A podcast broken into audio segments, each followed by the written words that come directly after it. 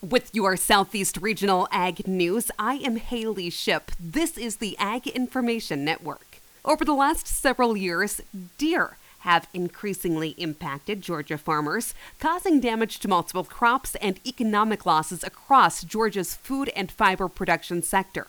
In response, Georgia Farm Bureau is now collaborating with the Georgia Department of Agriculture and UGA Extension to conduct a deer impact survey to determine losses from deer activity across the state during the last five years.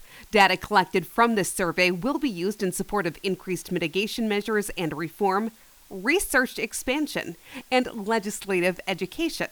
During the GFB Commodity Conference in Athens in August, Georgia Agriculture Commissioner Tyler Harper acknowledged the losses and said he'd had firsthand experience with crop damage caused by wildlife.